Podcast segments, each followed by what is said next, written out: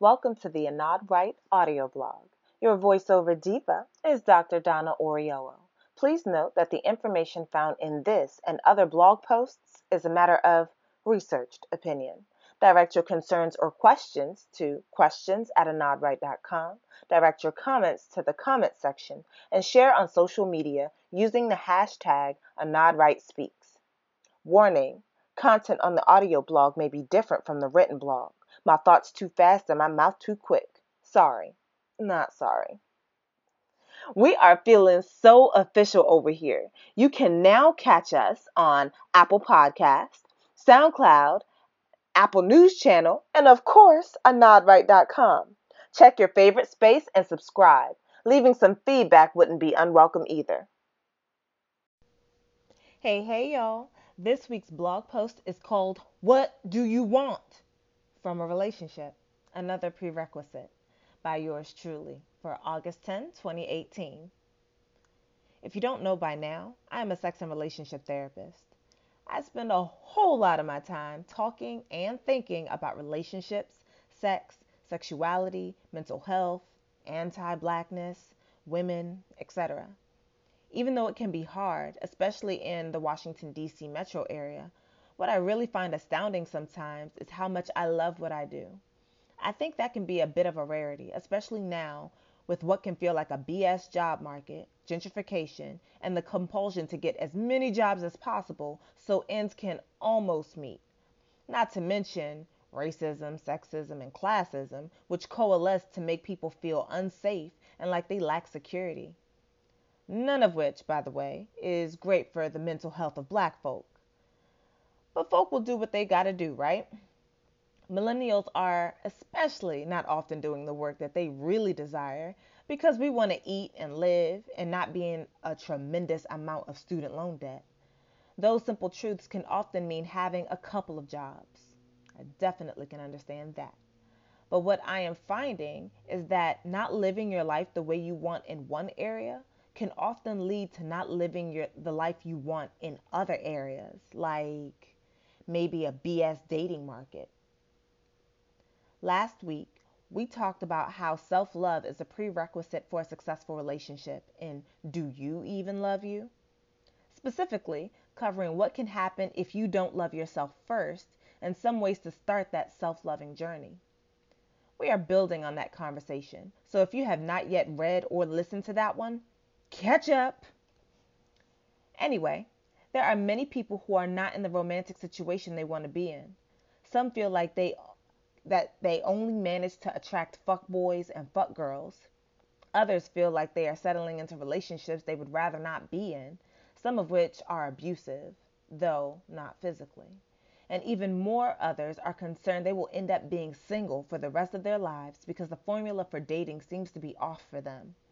When dealing with this in session, with friends, or with strangers on the street, one of my most pressing questions is what do you want from a relationship? so what you want. I know it may seem silly, but when I ask this question, what I discover is that most people have no friggin' clue. Like, at all. The black women I speak to know they don't want to be alone, but other than that, they don't have any other goals. Some have decided that they want to be married and have children, and others aren't sure about either of those things, but they know being alone is not something that they want out of life. Now, I'm all for knowing something. I like that folk at least know that they don't want to be single. But knowing what you don't want is not the same thing as knowing what you do want. The fear of being lonely is palpable, especially for heterosexual black women who want black men but feel like black men don't want them in return. A study was completed some time ago that talked about the most and least desired partners I think it was through OKCupid. The results showed that fewer people were checking for black women and Asian men, probably because of all those stereotypes. For Asian men, the stereotypes basically say they don't have large penises, sexual prowess, and are fairly feminine. For black women, the stereotypes are that they are emasculating, difficult to be with, won't be as adventurous sexually, but at the same time, that they are hoes who can't control their sexual desires. Ah, confusion. The point being that the messages of you are not wanted, you are not desired, and you are not worthy of a relationship, they can get internalized. When that message is held on to as a true to God belief, some folk will forget that what they want is important at all. Instead, feeling like they have to take what they can get out of any relationship. That takes us full circle back to self love. If you are feeling like your worth is less than, then being in any relationship starts to look like more than. Now, you don't even know what you want from a relationship other than what society has told you makes you a worthwhile person, marriage and kids. Now, for those of you who got in your feelings, come back out.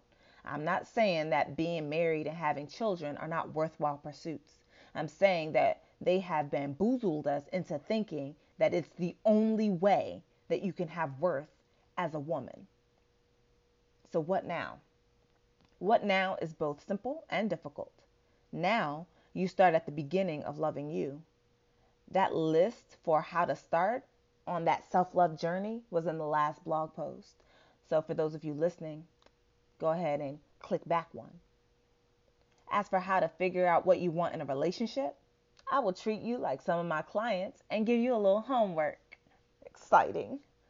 Number one, think about all the movies, TV shows, books, etc. that you have read and watched and pick out three of your favorite couples. These can be the people you think of as hashtag relationship goals. When you have them in mind, write out a list of all the things you like about their relationship. Number two, consider what you have. At this point, you have picked out the qualities you admire in the relationship of others. Now, pick out the qualities you have admired within your own relationships, but not just romantic relationships, family, friendships, etc. See which of those qualities are shared from the relationship goals list to this one. And finally, consider the qualities you want in a partner. This may require you to think about what you bring to the table and what you wish you had more of. Your partner is not meant to fix you, but rather to complement you. You are a complete person on your own, not someone who requires another half to make you into a whole. When you have all the lists together, think about what you value overall and how those values are reflected or not reflected within the various lists. Why did you pick the qualities you picked? What makes them important? Then pick out those top qualities that are most important to you. And just like that, you know a lot more about what you want. Granted, knowing what you want is only one step, but it is an important step. You know what you want in a partner, but do you know what you want out of a relationship? Do you know what your goals are for you? And then what your goals are for a relationship? These are all important and should reflect your values and what you have picked as the most important qualities in a partner and in a relationship. So don't be stingy, share. What is a quality that you want or like for a relationship? We all want to know because sometimes hearing from others helps us to develop our own stuff. So share in the comments or share all over Facebook, Instagram, Twitter. Let's have a conversation that is the end of this week's blog post. I have I hope to catch you next week for the third Friday of the month where we're doing a book review. All right, y'all. I'm out.